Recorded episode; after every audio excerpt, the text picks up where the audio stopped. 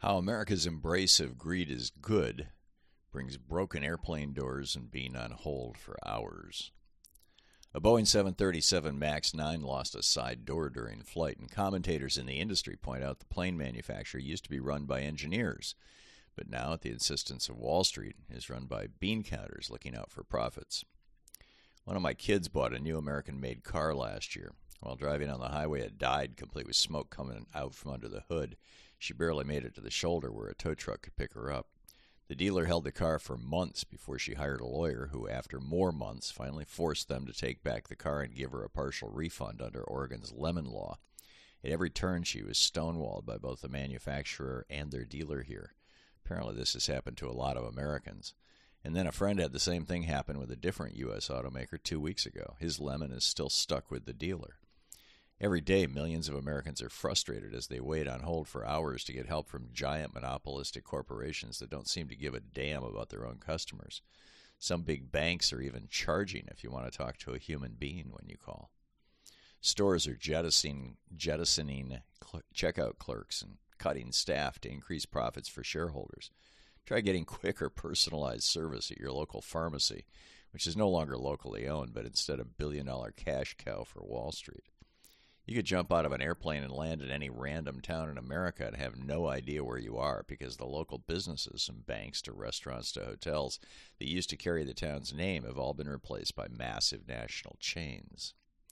It wasn't always this way. In 1933, a handful of plutocrats who ran the largest companies in America conspired to kidnap or kill President Franklin D. Roosevelt. The so called business plot that was exposed by retired Marine General Smedley Butler. FDR called them out, raised their taxes, and increased regulation on their companies to protect the public good. In response, from 1934 until 1981, the morbidly rich backed down. Most large American corporations and their CEOs didn't involve themselves in politics. Instead, they attended to the five realms every country's company's senior management had to consider when doing business the customers, the workers, the local community, the institution of the corporation itself, and the shareholders. Yes, prior to the American Revol- to the Reagan Revo- Revolution, American companies actually invested in their workers, their communities, and their businesses. They attended to the needs of their customers. They used profits to develop new products or improve existing ones. And of course, they paid dividends out, out of profits to shareholders. The result of this balanced, well regulated approach to business was that the wages of working people grew even faster than the did the wages of the morbidly rich. Communities prospered as local businesses reinvested locally. And most CEOs had worked their way up within the company, so were experts on most aspects of the business, rather than just being bean counters looking for new ways to squeeze profits out of customers, workers, and communities. But then came Robert Bork, who Ronald Reagan tried unsuccessfully to put on the Supreme Court. Bork had been peddling a bizarre theory for years, saying that corporate executives shouldn't worry about their workers, their communities, or even the health and future of their corporations. Their only goal should be to make money for their share- shareholders by undercutting others on price. To incentivize CEOs, Bork argued that Reagan should abandon rules against corporate monopolies and a form of stock manipulation that the SEC had put into place under Joe Kennedy and FDR in the 1930s. He wanted to decriminalize corporations buying back their own shares in the public marketplace, a practice that converts corporate profits into cash for shareholders and senior executives. In 43 short years, because Reagan implemented Bork's policies, America has devolved from being a relatively open market economy and a functioning democracy into a largely monopolistic economy with a bought off political system. Most Americans, if they remember Robert Bork at all, remember him as the guy who railed against homosexuality and forced racial integration in such extreme language that his nomination to the Supreme Court by Ronald Reagan had to be withdrawn. Bork was Reagan's nominee to the court in 1987, but he was rejected by the Senate because of his racist neo Confederate beliefs. In 2012, Bork was Mitt Romney's constitutional advisor.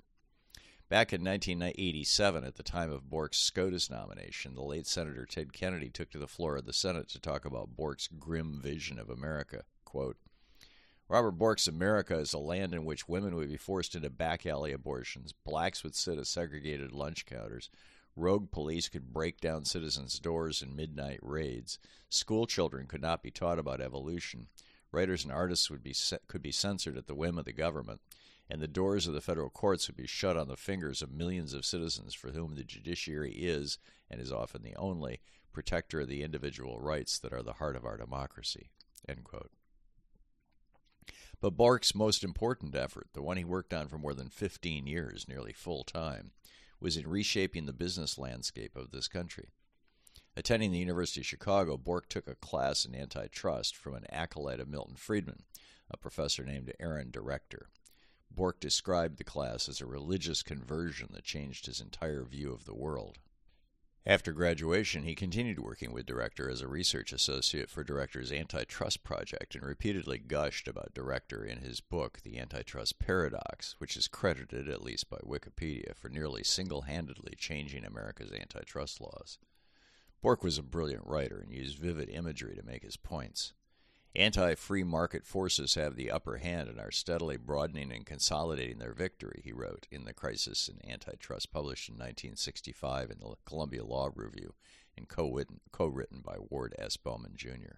Quote, one may begin to suspect that antitrust, he wrote, is less a science than an elaborate mythology that has operated for years on hearsay and legends rather than on reality. End quote.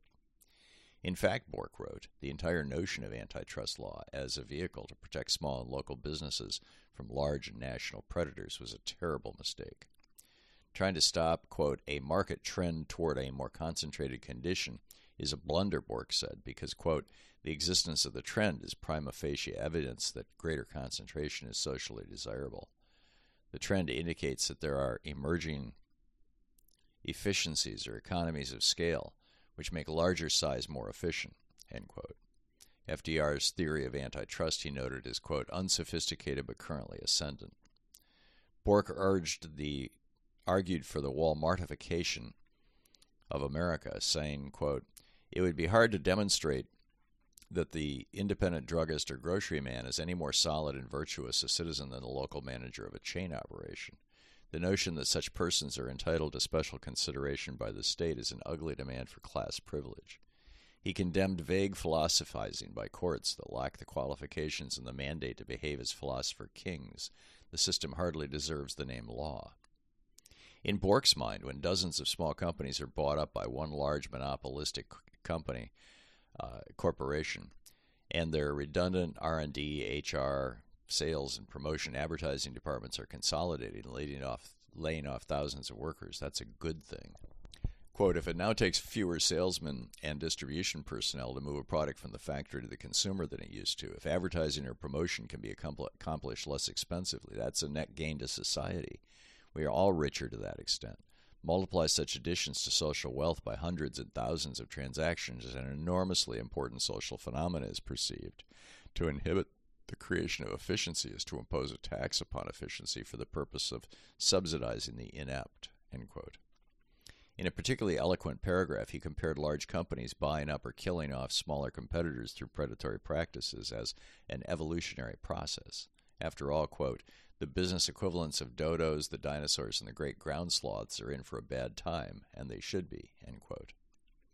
To say that Bork's paper and numerous others, and 15 years of work advocating this position, changed America would be a dramatic understatement.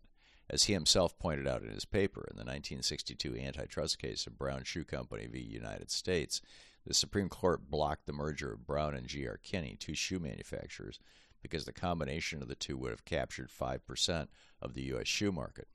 For comparison, post Reagan Nike today has 18% of the U.S. shoe market.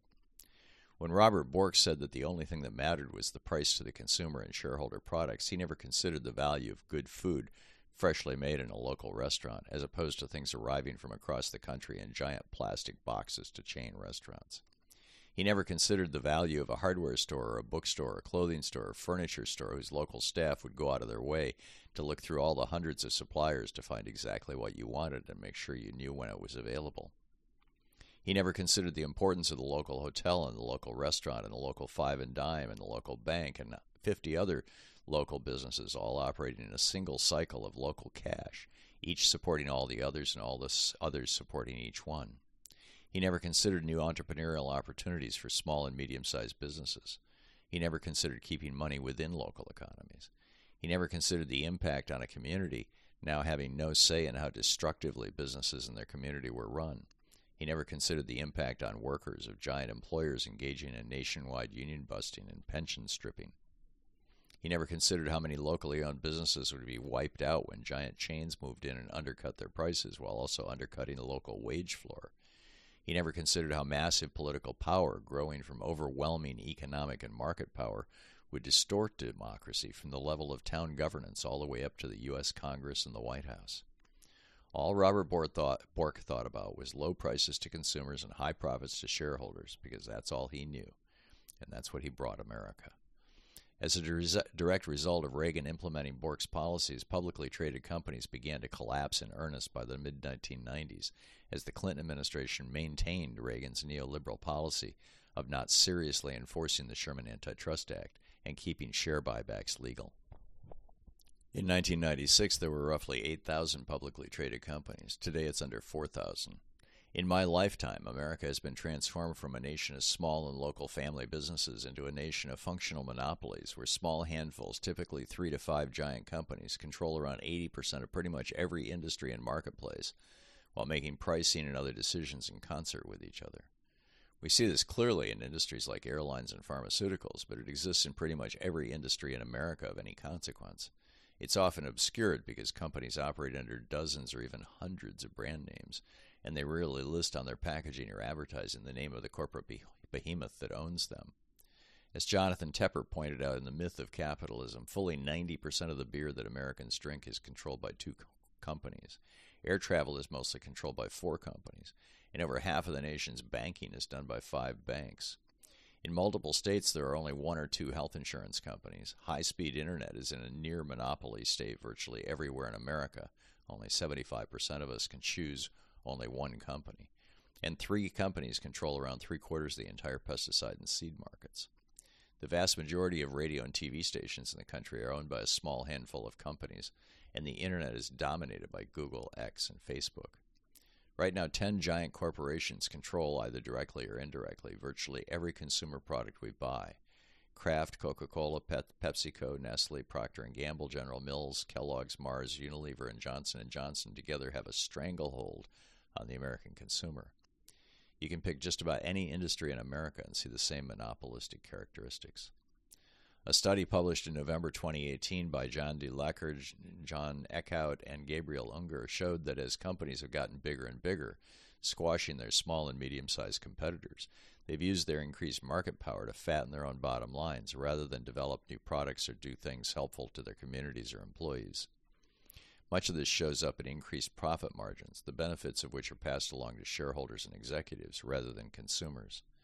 They note that, quote, while aggregate markups are more or less stable between 1955 and 1980, there has been a steady rise since 1980, from 21% above cost to 61% above cost in 2016.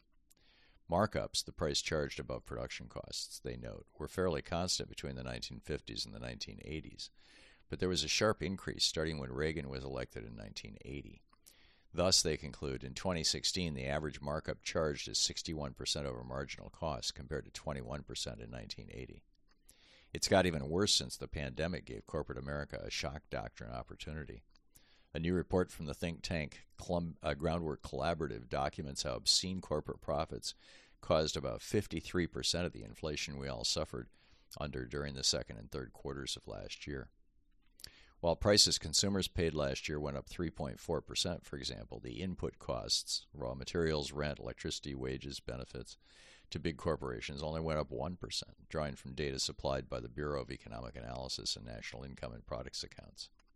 If we had real competition in America like we did before the Reagan Revolution, this wouldn't be a problem.